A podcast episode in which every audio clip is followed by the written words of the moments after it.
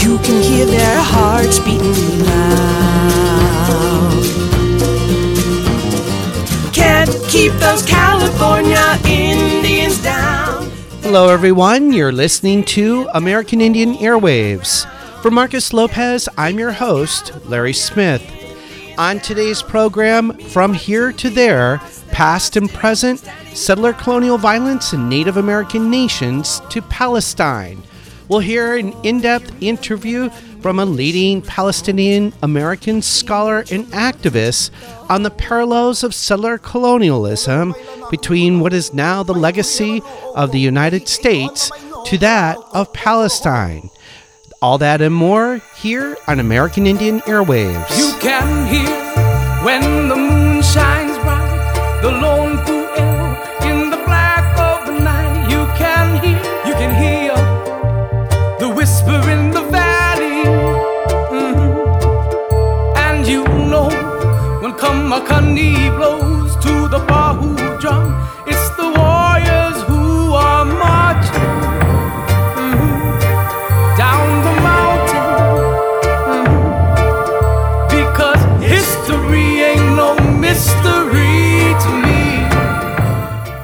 From here to there, past and present, settler colonial violence and Native American nations in Palestine, here on American Indian Airwaves. For the hour, I am joined by executive producer and co host of American Indian Airwaves, Marcus Lopez, as we have the honor and pleasure to interview Dr. Rashid Khalidi, who is the Edward Said Professor of Modern Arab Studies in the History Department at Columbia University and is the editor of the Journal of Palestine Studies. In addition, he was the president of the Middle East Studies Association and an advisor to the Palestinian delegation to the Madrid and Washington Arab Israeli peace negotiations from October 1991 until June 1993.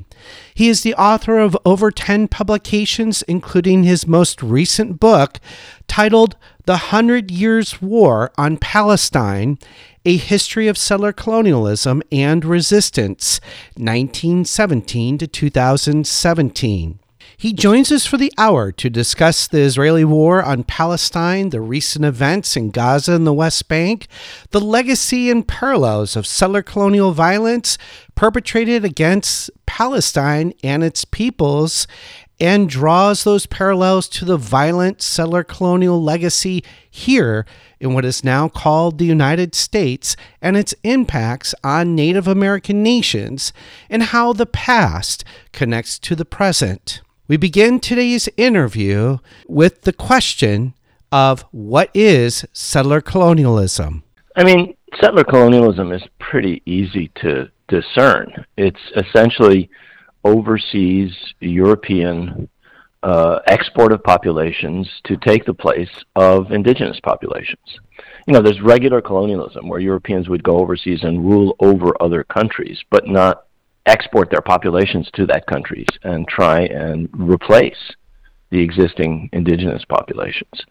So, you know, India was ruled as a colony. It wasn't a settler colony. The English didn't send English people to settle in um, in India, which they did in obviously uh, Turtle Island, North America, which they did in Australasia, what is now Australia and New Zealand, which they did actually earlier on in, in Ireland. In all of those cases, what you're talking about is overseas European expansion, but also the settling of populations in an attempt to replace as much as possible the indigenous population. That's that's settler colonialism. It's a phenom- a post 1492 uh, European colonial phenomenon, and it's part of this wave of, of colonial expansion of, of these European uh, countries. Thank you very much. Now the other one is how do you define Zionism? hmm Well, Zionism has multiple aspects to it. Um, on the one hand, uh, it is an Eastern European, uh, uh, it, let me put it this way, it's a nationalist movement among Jews, uh, mainly in Eastern Europe, in response to persecution and anti Semitism. It's uh, an ideology which says that Jews cannot live uh, among non Jews and that they should re that they should constitute or reconstitute, in their view, a, nat- a national existence in uh, some other part of the world. Eventually, it was decided that that part of the world should be Palestine. And it, so that's one aspect of it, or one of those are two aspects of it. One, one is this I, the development of national ideas in the late 19th century among some Jews, a minority, a tiny actually minority of Jews originally, um, and the other uh, is is that this is a, in part at least a reaction to European persecution and anti-Semitism of Jews, which is historic. It goes back millennia. I mean, it goes back, you know, the, all of the Jewish population of England is kicked out in the 12th century. All the Jewish population of France is kicked out in the 13th century. All of the Jewish population of Spain and Portugal are kicked out at the end of the of the 15th century. So this is historic persecution, and this is in part a response to that. The third aspect of it is a collaboration with European imperial powers and adoption of settler colonial methods. In other words, Zionism is not just a, a, an attempt to see the Jews as a modern national entity, and it's not just a response to persecution and anti Semitism in, in Europe. It's also an attempt to take over a land that was already inhabited by a native indigenous population, the Palestinian Arab population, uh, by European settlers with the backing of an imperial power. It's, it's there, in that sense, it's a settler colonial uh, project, uh, like uh, many others, and, and in some ways different from the others. Thank you very much. I want to get that people can have an understanding of that, and I want to turn now quickly to your book, The Hundred Years War on Palestine we you said on the book and you started fascinating reading because it's a declaration of maneuverability of imperialists, particularly the British. But I think most of all, especially the importance, is the most important of them were the Palestine integral part of the Ottoman Empire mm-hmm. and most gradually in this inhabitants by others. And then later on, you say the um, with the in the name of God, let Palestine be left alone.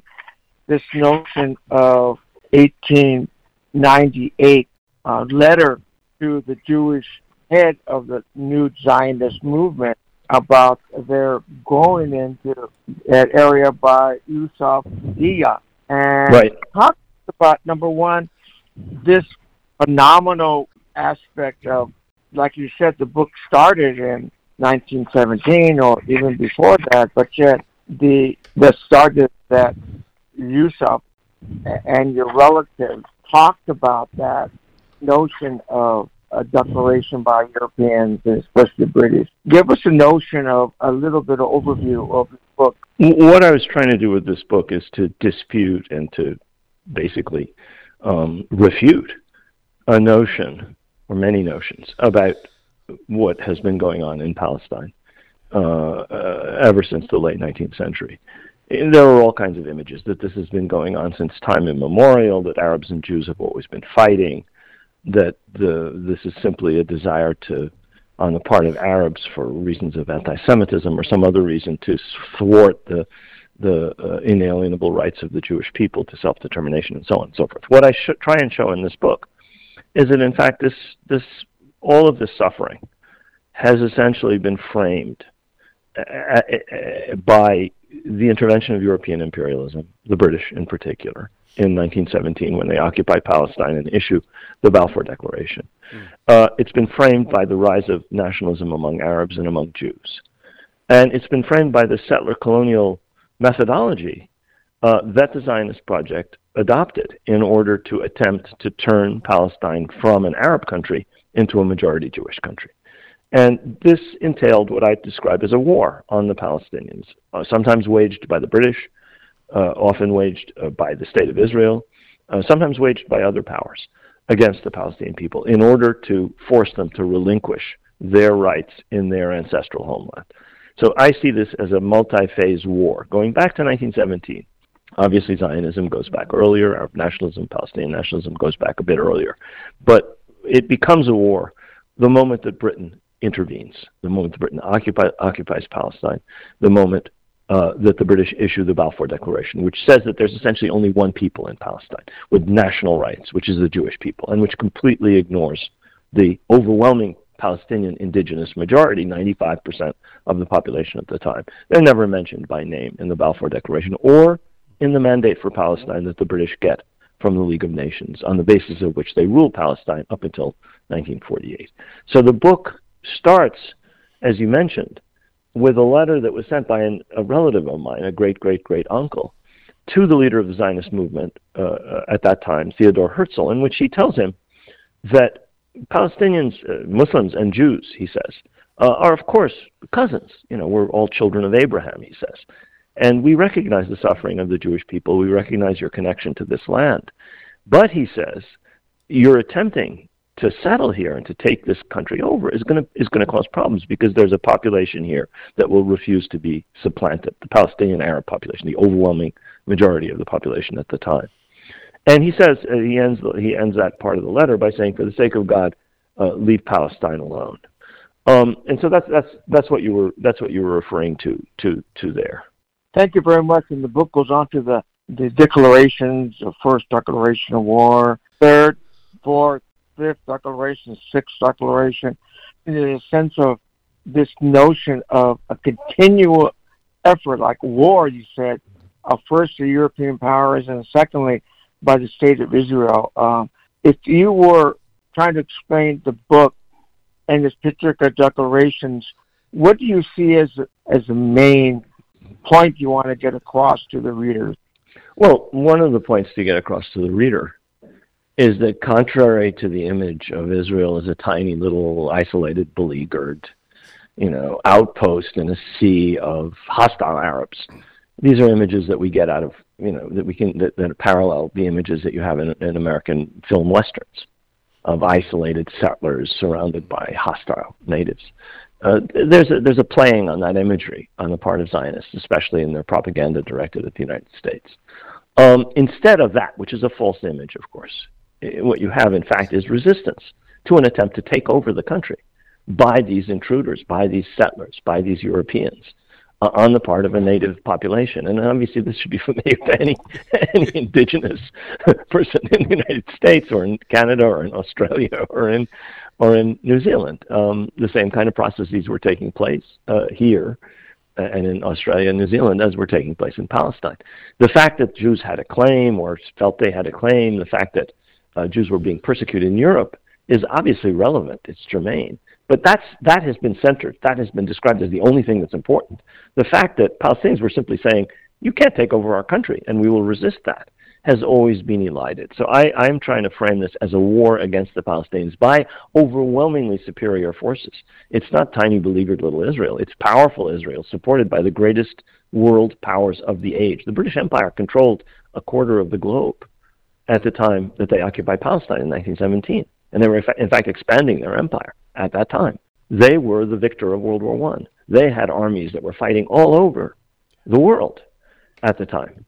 And the, getting the support of, of Great Britain uh, was an enormous victory for the Zionists. And they were the ones who, in fact, ensured the establishment of what be, later on became the State of Israel through helping to build up the institutions, the military forces, uh, the, the, the structures, the diplomatic uh, uh, capacities of what was later on to become the State of Israel. So, so having the British on your side means you're, you have the big battalions on your side. It means you, you, are not a tiny isolate. You're, it, obviously, you're a small group. You're a minority at the time in the 20s and the 30s and the 40s, but uh, you have enormous support. Later on, they come to have the support of the two great superpowers after World War II.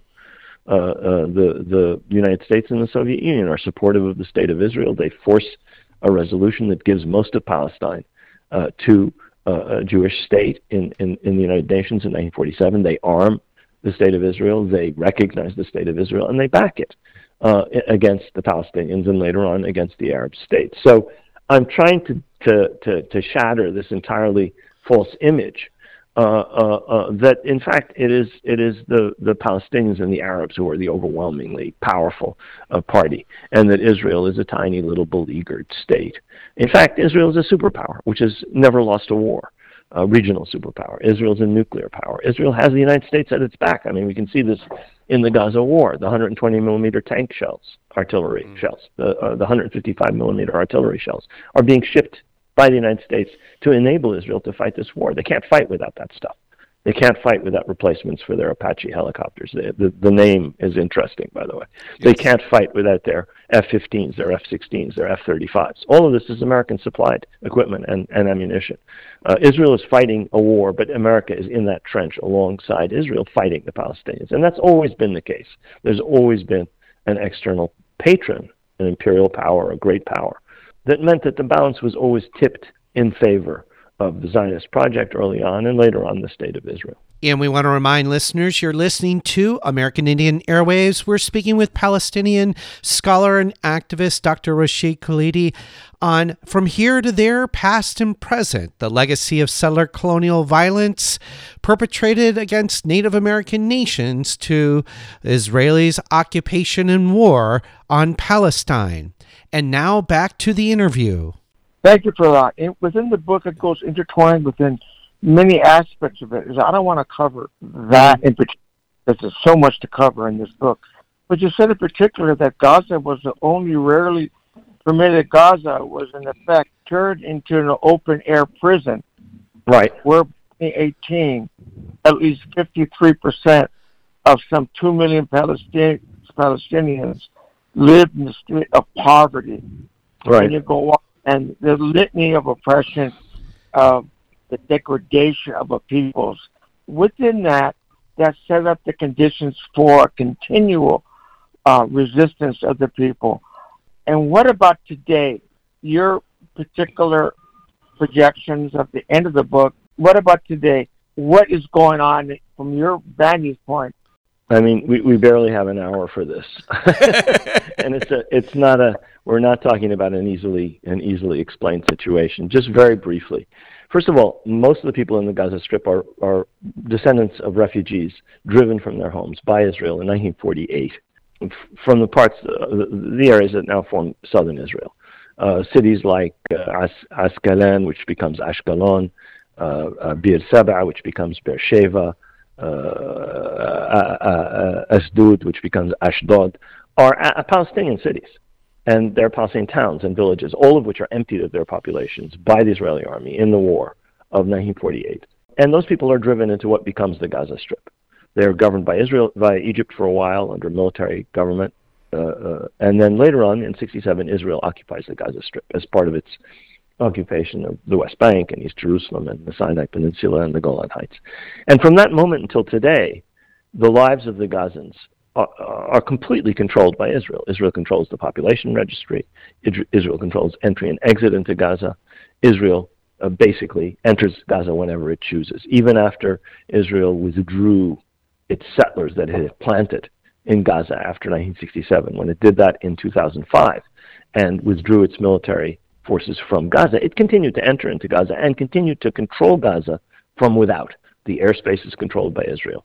The sea uh, uh, is controlled by Israel. Fishermen can only go out a couple meters, after, a couple of kilometers, after which the Israelis will sink their fishing boats.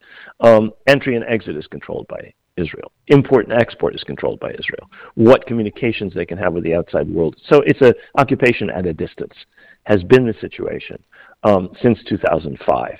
And that occupation has turned into a siege uh, over the past 19 years.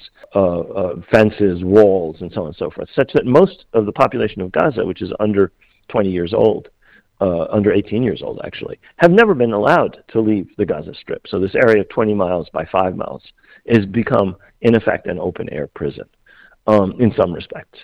And that's the background to what happens uh, on the 7th of October. And from an Israeli perspective, everybody they want to start everything is on the 7th of October. There's this horrific attack uh, by Hamas, which leads to an enormous number of casualties among Israeli civilians. Probably the largest Israeli civilian casualty toll since the 1948 war. Um, in fact, undoubtedly the highest Israeli civilian casualty toll. Uh, there are also hundreds of soldiers and security personnel who are killed um, in addition to the about 800 Israeli civilians. So this is a huge shock to Israel, and Israelis want to focus only on that and say this is an atrocity, this is a massacre, this is In addition to that, of course, a couple of hundred, over 200 Israelis are taken hostage or captured and taken into into the Gaza Strip, and they're, about half of them are still uh, being held there as hostages. After about half of them were released back in November in, a, in an exchange of hostages for Palestinian prisoners. So the situation that Israel would like us to focus on is the horrors of what happened on the 7th of October, the attacks on, on the Israeli military, but more importantly, the attacks on Israeli civilian settlements. And that is undoubtedly an important part of the picture, and the traumatic impact of it is undeniable, and the horrors are, we, we know about some of them now, and there are perhaps others we'll learn about. What nobody wants to talk about is what Israel has done since then, hmm. which is to kill about almost 30,000 Palestinians, the overwhelming majority of whom are civilians. Over 11,000 of them are children. So 800 Israeli civilians were killed, which is horrific. 28,000 Palestinians have been killed. Again, the overwhelming majority of them civilians, probably 80% of them civilians. Uh, there are 8,000 people, 7,000 people missing. Undoubtedly, almost all of them are buried under the rubble of their homes. Uh, the Israeli bombardment of Gaza and it, the, the, the, the nature of, of the war that it's waged in Gaza has destroyed maybe 30% of the structures in Gaza, including almost all of the infrastructure the water purification plants, the sewage plants, the hospitals, the universities, the libraries. All of these things have been systematically destroyed, not by accident and not in combat. Some of them were the, the demolition charges were placed under them and they were just destroyed. So there's been a, a what what what South Africa in its submission to the International Court of Justice has described described as a potential case of genocide. Certainly, what you've had is a systematic attack, not just on the population, but on the infrastructure. Not only have these have maybe 68 or 70,000 people been wounded and over 30,000 people been killed, which is 4.5% of the population of the Gaza Strip most of the population have been driven from their homes again and again and again, driven from the north to the center, driven from the center to the south, driven from one part of the southern part of the Gaza Strip to another. Uh, there's an attempt now to empty the, the area they were forced into uh, by Israel, the Rafah area. So you have had multiple repeated dislocations. We're not talking about anything as long as the Trail of Tears. We're not talking about anything as long as the forced expulsion of populations across the North American continent, but we're talking about within this small space, people being forced to move again and again and again at gunpoint and as a result of bombardments. Um, so that's the situation today. There is a enormous humanitarian catastrophe uh, underway, supported by this country, it should be said, supported systematically by the United States, which refuses to insist that Israel ac- uh, uh, accept a uh, binding and lasting ceasefire which refuses to stop shipping the weapons with which Israel is doing this and the ammunition with which Israel is doing this. Rashid, I have a question for you. In listening um, to you and what's been happening since October 7th, and I was wondering if we could make uh, the connections back to, you know, you know, I'm thinking of the 30s and obviously up into the 1940s, and you know, I just think about Palestinian resistance to to British uh, occupation and you know the collusion with France and the was it the Sykes-Picot Treaty of 1916, right. but the the labor resistance to British occupation in 1936, but but also the establishment of kibbutz, these military outposts into right. Palestine and how that you know structures uh, settler colonialism, if you will. And I'm thinking of you know historically here colonists you know creating or establishing forts in indigenous right. people's lands, and some of these forts today went on to become cities like Detroit. But some of these forts are war camps or prisoner of war camps like Pine Ridge, which is known as uh, War Camp, I think 334. And talk take us back to that time period because mm-hmm. the these military outposts right really uh, structure settler colonialism in violent ways that dispossess indigenous Palestinians of their traditional homelands, but it also contributes to the conditions that Palestinians live under in Gaza exactly. and the West Bank before, you know, October 7th of 2023. Mm-hmm. I mean, the, the, the resonances and the echoes are, are really very striking. Mm-hmm. Um, a lot of these outposts are established in the 20s and the 30s. Mm-hmm. Tower and stockade. I mean, if you look at, again, I, I go back to these horrific westerns. Mm-hmm. If you look at the way in which the expansion of settler colonialism into the American West is portrayed, you will see towers and stockades. And you look at pictures of the early of the early Zionist settlements um, in the in the 20s and the 30s, and they're it's exact they're exactly the same structures, towers and stockades. Uh, uh in the 20th century variant, there's also barbed wire, but uh, you you are talking about very similar processes in some ways. Mm. You're talking about a militarized expansion westward in the case of our of this country, and a militarized expansion into lands uh, that uh, in, in, in Palestine. Uh, by groups of what they call pioneers. Again, the, mm-hmm. the resonances are, and that's a, that's a term that's still in use in Israel. People are described as pioneers. They're pioneering their way uh, into a hostile territory. So the resonances are enormous, and it, it, you don't have the cavalry. You don't have the uh, uh cavalry as you have in the in, in the American case.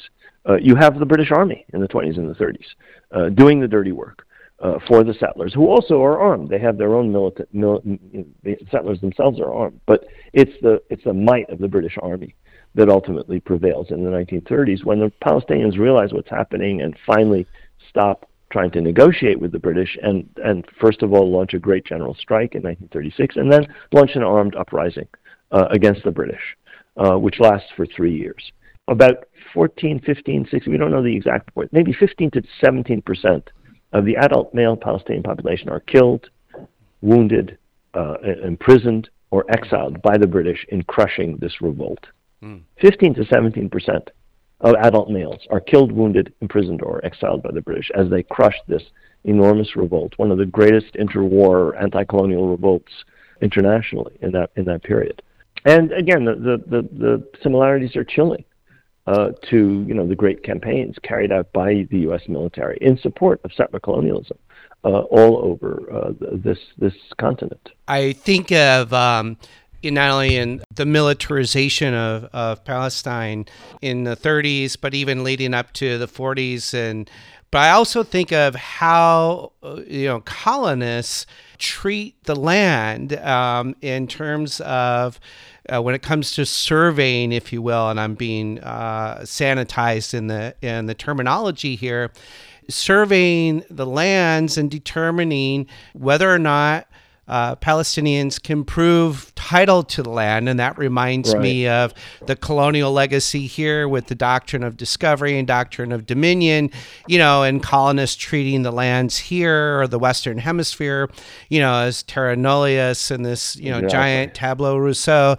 this empty slate to colonize. But that becomes a, a tool, a colonial tool to dispossess indigenous peoples of the land, but it structures an apartheid system that Israel has already been found or recognized as being guilty of the crime of apartheid in part due to this kind of militarized allotment system that mm-hmm. leads mm-hmm. up to the conditions of Palestinians that have lived under uh, for decades now.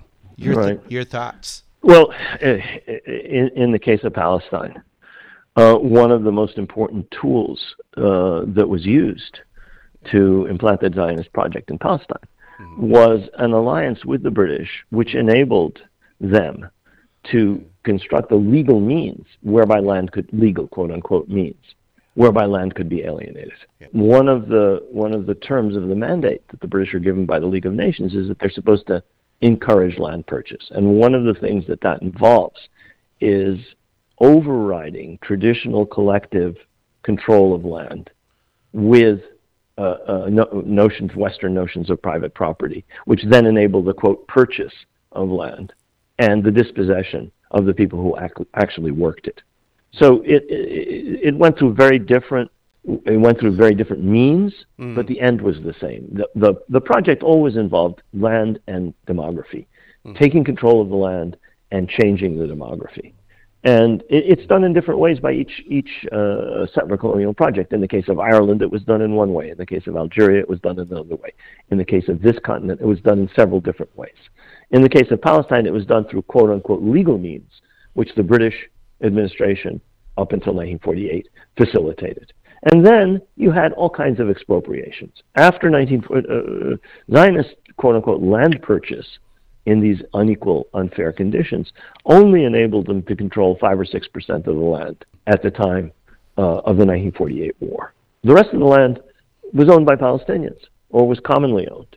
Uh, and in, in, in the subsequent decades, all kinds of legal subterfuges have been used to take over land that was owned by Palestinians uh, before 1948. And we want to remind listeners you're listening to American Indian Airwaves. We're speaking with Palestinian scholar and activist Dr. Rashid Khalidi on From Here to There, Past and Present, the legacy of settler colonial violence perpetrated against Native American nations to Israelis' occupation and war on Palestine.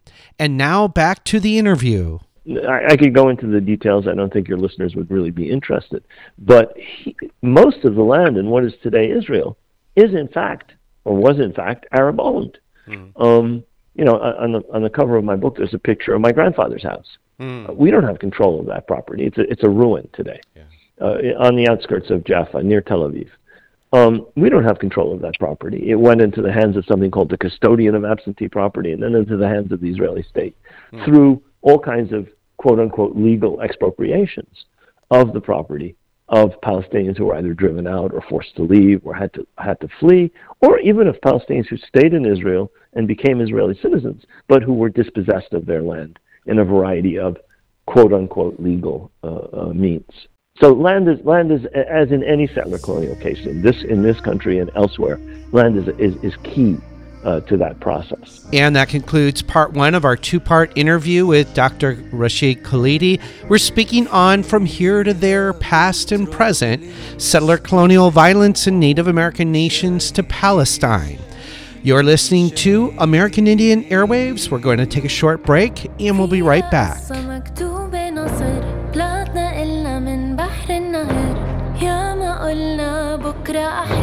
لا ما شفنا إلا قهر طلبنا بس حرية نعيش شفنا بس قتل وتهجير. حتى نحكي لا ممنوع.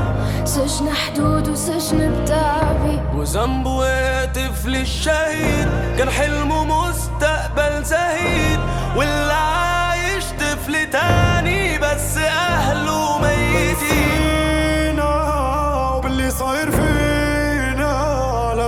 ما تخلينا. ودم الشهيد فدك يا وطني. تبلينا وراح اللي مواسينا وشكون اللي بينا. والله ما توحش ناس اللي جواتني كل يوم بحكوا لي صبر سلاحي وآخر صبر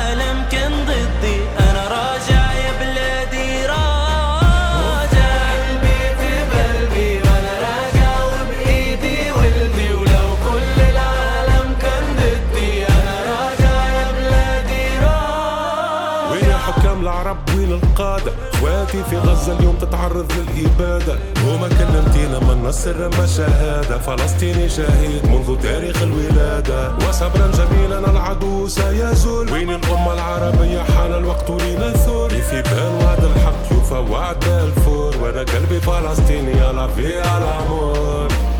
كل الدنيا بلادي وأرضي. في كل مكان. كل الدنيا بلادي. من قديم الزمان. الفروق بينا حدود كلام على الورق مكتوب والمكتوب أصبح قيود. تمنعنا نشوف قتلونا وهجروني وصار الحجر بيدي سلاحي. متلتم أبيض وأسود كوفيتي هي سر نجاحي. وبكفي كفاني شايل وبكفى كر اللي جاي. مفتاح البيت عالرقب بسدادة ما بتمايل مفتاح البيت قلبي وأنا راجع وبايدي ولدي ولو كل العالم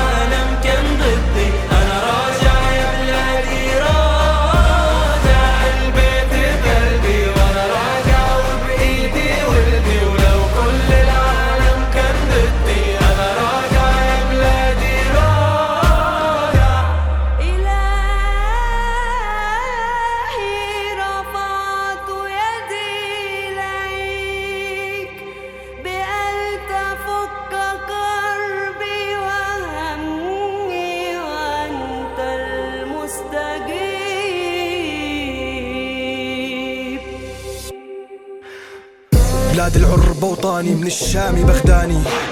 أرضي هي وبلادي وكل العرب بتنادي. احتلالي عدواني موت طفلي واجدادي اسألني مين إرهابي وجاي أقول لك مين بادي. سوري إني مش من أوكرانيا سوري إنه بشرتي مش بيضة. سوري لأولادي سوري إني جبتكم على دنيا منفقة ومش عدلة. سوري الحلم طويل يابا سوري الحمل ثقيل يابا لا سوري على أي سوري ملناش غير إنه نشيل يابا هنا الموت حياة سهلة بس صعب الحياة. حرية كذابة عالم استبدادي. نستقبل ضيوف نستقبل شهداء. ما نسينا الدرة وقصفا مع مداني عبادة جماعية أطفال ونساء يموت عزيز ما نبكي ده شهيد. نصرة نصرة وتبقى العزة لله. راجعين يا أقصى وعد الله تهجير جبل ثابت بنا هاب التفجير يا غزاة انتصارنا قادم أكيد. بصمودي قهر ذاك الخبيث بالمشاعر بليد ما شاف أحد من عياله شهيد. أرواح امامنا برقاب الجميع. أمانة شريف. بنوصل ندافع نموت بخاف فلسطين. يطري بشابشة منه تخونت خليك يقول الصراحة كي قطعوا الصوت. بدم ولا خايف الدويل يحبسوا له كونت أخي. الدم فاير وقلب مشول. ما قدراش إني نشوف داك الشي اللي مصور. حتى نقاس في العرش واللي معك صور. صار بين دخل السرطان 75 عام حتى الرصاص مشى جي جي فاضل. قلبي وما يشفى حتى ناخد ثار المستشفى. ضل صاروا بالكشفى وين رجال قلوب ناشفة صعبي ما الدنيا تقسى زادت النكسة ظلموا في يتحدوا لبسة سلامي لي غزة مش ناقصة ان شاء الله نتقابلوا في اللبسة هيلينا لو فوق الارض وتحتيها سوقا وجمع تلاقينا بطوفان يجول The song Rajahin, or in English, We Will Return. The song is a single by 25 different artists from 11 Middle Eastern and North African countries. The song was released on October 31st of 2023 to raise awareness of the suffering of the Palestinian population amongst Israel's war and occupation of Palestine. In the second half of our program today, here on American Indian Airwaves, we continue with our interview with Dr. Rashid Khalidi, who is the Edward Said Professor of Modern Arab Studies in the History Department at Columbia University and is the editor of the Journal of Palestine Studies. He is the author of over 10 publications, including his most recent book, The Hundred Years' War on Palestine A History of Settler Colonialism and Resistance, 1917 to 2017. He joins us for the entire hour to discuss Israel's war on Palestine, the recent events in Gaza and the West Bank, the legacy of settler colonialism perpetrated against Palestine and its peoples, and he draws the parallels to the violent settler colonial legacy here in what is now called the United States and its impacts on Native American nations, and how the past connects to the present. And now, part two of our interview From Here to There, Past and Present Settler Colonial Violence in Native American Nations to Palestine. You, you um, stated within the book, especially what Baal Ahmad summed it up in 47, and then finally you said it moved from a, a colonial menace to exclusivist settler colonialism. What do you mean by that? Well, when you take over a country that has an Arab majority, which is what was the case in which is the situation in 1948, and you drive a, the larger part of that population out, and then you set up a state on most of what was, you know, the Palestine Mandate, uh, the state of Israel uh, after the 1948 war, uh, in which the dispossessed and expelled populations are not allowed to return, and their property is expropriated and Jewish citizens of that new state get some rights that the Arabs who remain behind and become citizens do not have. you're talking about an exclusionary and discriminatory system where anyone who is Jewish has certain rights that anyone who is not does not have. And that's what I mean by exclusionary. And that's the case with Israel to this day. It's uh, the, the propagandists for Israel will say it's a Jewish and democratic state. Well, you can't be uh, you can't be in a state which overtly proclaims the supremacy uh, and, and exclusive rights of its Jewish population at the expense of what is now a 20% Arab majority, a minority inside Israel, and at the same time say that it's fully democratic. It's, it can't be. And it's certainly not democratic because it rules over millions of other Palestinians in the West Bank and in the Gaza Strip who don't have citizenship and, in fact, don't have any rights at all. Uh, what kind of democratic state has ruled for 56 years over a population in the occupied territories uh, that has literally no rights, no control over the decisions that are made by an Israeli government, which decides what it does with them through a military rule that has lasted for, uh, as I've said, for 56 years. So another example of that would be uh, this idea of juridical and imperialism, if you will. And I think there's something like over 65 Israeli laws, including many land laws that you referred to, that Right. actually do not apply to Palestinians today inside the 1948 territories. Um, and with other examples, such as the Israeli settlers living in the 67 territories, are tried under Israeli civilian courts, while Palestinians are tried under military courts. And it again, Exactly. thinking of colonial times here in the states and even up into you know the 20th century here in the states when indigenous peoples um, y- y- you know encounter settler colonial law it is the colonial law that takes precedent and still does in many ways today marcus uh, Mr. Khalidi, the, the in your book you ended up in a very firm particular position, and you talked about the ethnic cleansing. You talked about the the law, like Larry suggested. You talked about inequality and Right. injustice within the areas. Talked about the ending of the book and about any negotiations. The United States needs to be step aside because of the fact that they they go and the history shows the side of I- as Israel's state in any negotiations, but about how two party, the inside as well as the Israelis as well as the Palestinians, the, the challenge for them is to talk and is to go from a situation of not armed struggle to the situation of negotiations. Please talk about that for the end of the book. And then I want to get to the issue of this New York editorial uh, that uh, uh, Bret Stephens about this settler colonialism. But please talk about the end of the book, some of the so quote unquote. I know it's difficult, but the, your summation of where we need to go at this point. Right. Well, that's a hard question where we need to go at this point. Uh, a, a couple things. Uh, first of all, as I argue in the book, no solution that does not give absolutely equal rights and that recognizes and that doesn't recognize historical injustice is gonna is gonna fly. It won't be sustainable. It won't last. It won't work, and it's unjust and it's immoral. Uh, you have to accept that uh, a historical injustice has been done to the Palestinian people. You have to accept the settler colonial origins of Israel. You have to accept that even though, uh, I mean, uh, you have to also accept that there are two peoples there. Palestinians have to accept that there's now an Israeli people, and Israelis have to accept that there's a Palestinian people. And that has to go with absolutely equal rights. Any solution which says we'll have an Israeli state that has this, this, and this, and we'll have a Palestinian state that has less, less than this, this, and this, that's not, that's not just, and it's not going to work. It's not going to last. It's not sustainable there have to be absolute equal rights, whether we're talking about a two state solution, a one state solution, a binational state, a cantonal solution. There's all kinds of possibilities. Um, a regional confederation, but it, that whatever solution ends up being adopted uh, has to involve absolutely equal rights: national rights, political rights, civil rights, human rights, property rights, religious rights. All of those have to be absolutely equal. So that's the first thing. The second thing is you cannot have a negotiation between two parties where one party chooses the other side's negotiators. That has been the case up till now. Um, I was involved in negotiations in Madrid after the Madrid Peace Conference, where the Israelis decided who could and couldn't be on the Palestinian delegation. Well, if it were up to me, there were a lot of war criminals I wouldn't allow to be on the Israeli delegation. But it's not, to, not up to me to choose who negotiates for Israel. But it is, it is an American and Israeli prerogative to say this group is excluded, this person is excluded, we will speak to this person and only this person. So you can't have that kind of negotiation.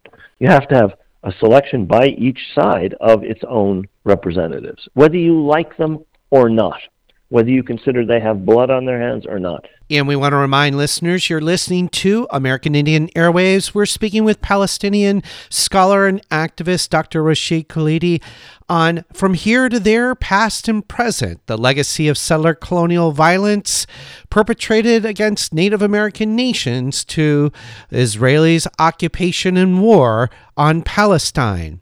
And now back to the interview. Most of the people that we negotiated with many of the people, I should say, that we negotiated with and the Palestinians have negotiated with are, are former generals. Hmm. And they have blood on their hands. The Palestinians sit down with them.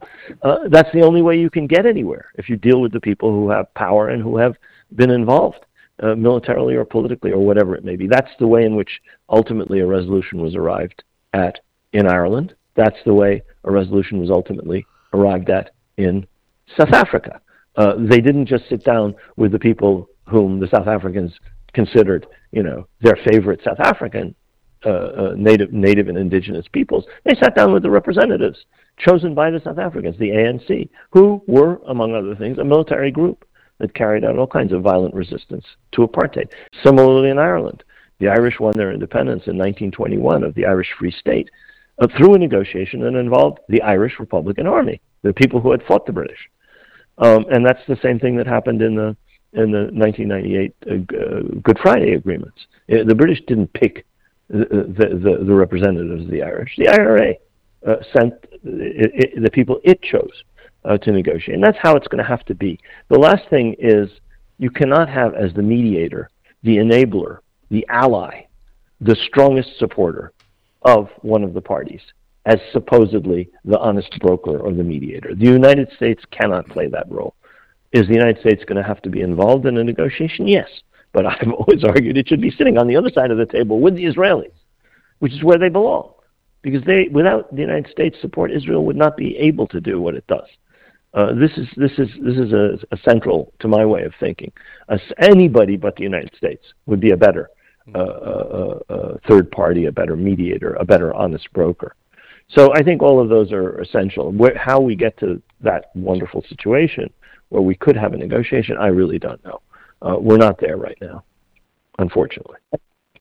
Thank you very much. I, uh, uh, Larry and I uh, commented some editorials came out in the New York Times about settler colonial, colonialism needs mm-hmm. to be. Why not get rid of settler, uh, settler colonialism? And then the the author an op-ed in New York Times went in all different directions about atonement and about well, let's let's uh, American citizens of non-native descent leave. Well, this article goes in, in this nonsensical argument, but yet the same parallels with settler colonialism and the subject matter of the, the Palestinians as a people never got addressed as a people within negotiations. Right. The primary point that you point out in the book, but yet right. also with colonialism within North America, many of the indigenous nations, and Larry and I constantly bring this up, no treaty rights have been implemented. Exactly. Whether it be Tapa with the Lakotas, whether it be the Chumash, whether it be different, I don't know how many hundreds of treaties that never been implemented within the United States alone. And then this, the parallels are extraordinary. We wanted to bring right. them up. The fact that I know right. Larry has a question or some comments. The eastern United States, especially the western United States, about the the the rebellion, the Chumash here, the the Modoc Wars, the Kauai's and and different the Hashimam, the people who resisted the mission system, all that stuff and even back east, Larry, in Larry, I know some had some comments on, but the parallels are so alarming, you know that that I think we want to bring it up in the sense of educating people in this in the sense of they have to really understand the history of this land, the history of that land over there, and realizing the atrocities and realizing what the Pope even mentioned as not only ethnic cleansing but the genocide of both areas, and that needs to be addressed.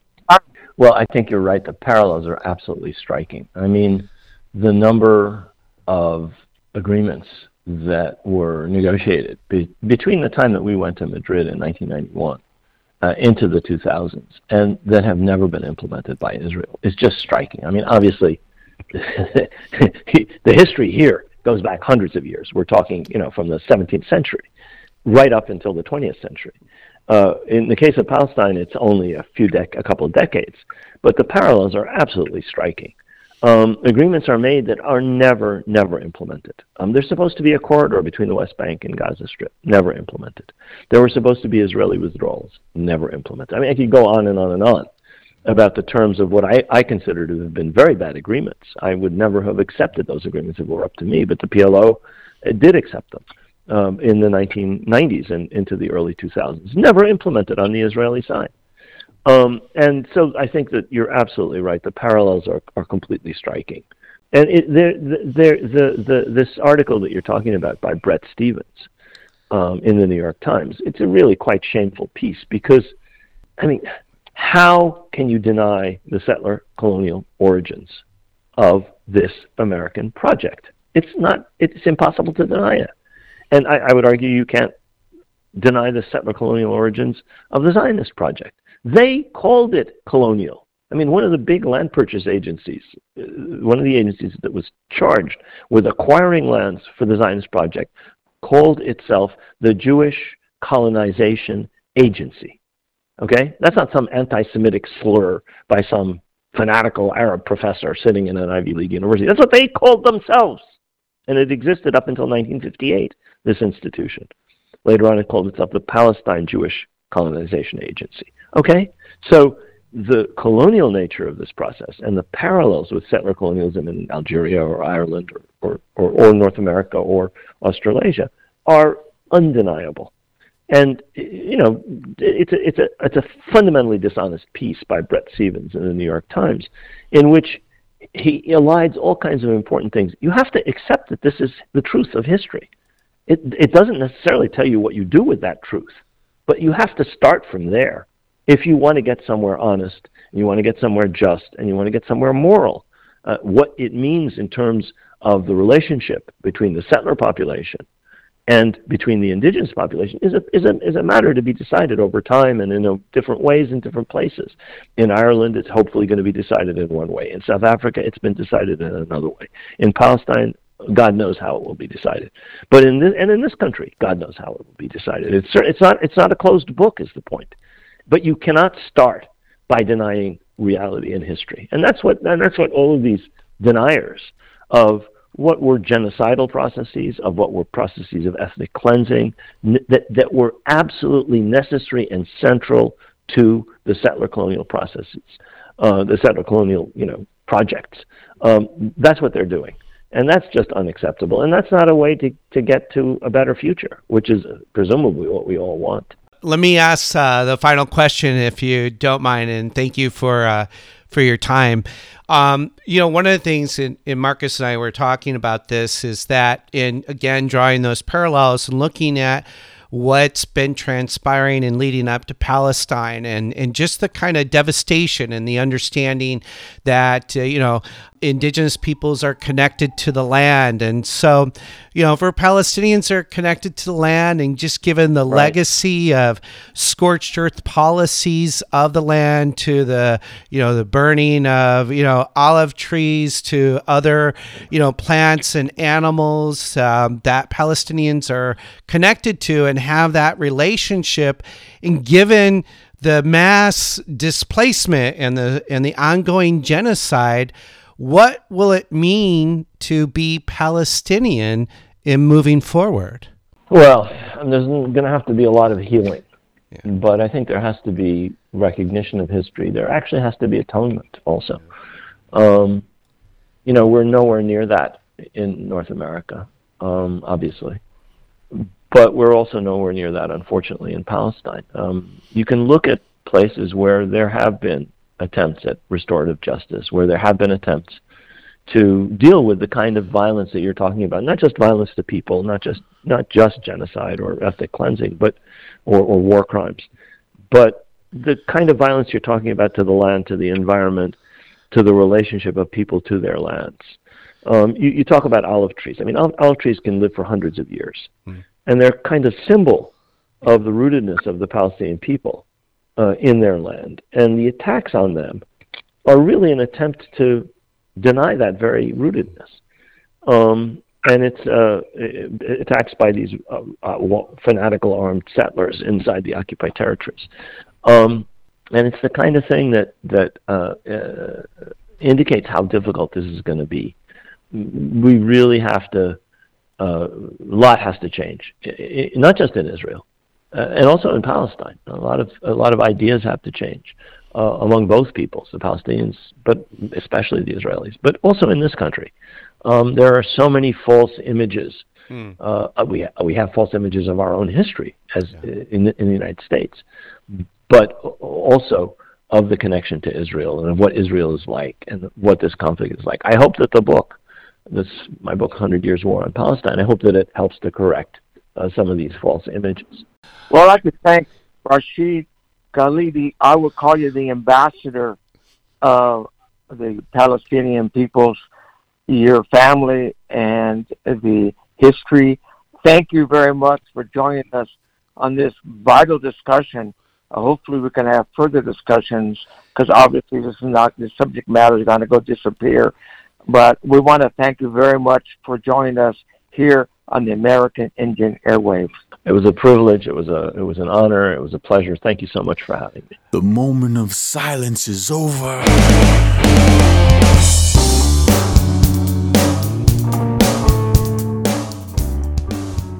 And that was Dr. Rashid Khalidi, who is the Edward Said Professor of Modern Arab Studies in the History Department at Columbia University and is the editor of the Journal of Palestine Studies. He's the author of over 10 publications, including his most recent book, The Hundred Years' War on Palestine A History of Settler Colonialism and Resistance, 1917 to 2017. That concludes our show for today here on American Indian Airwaves. A special thank you to our guest for the hour, Dr. Rashid Khalidi.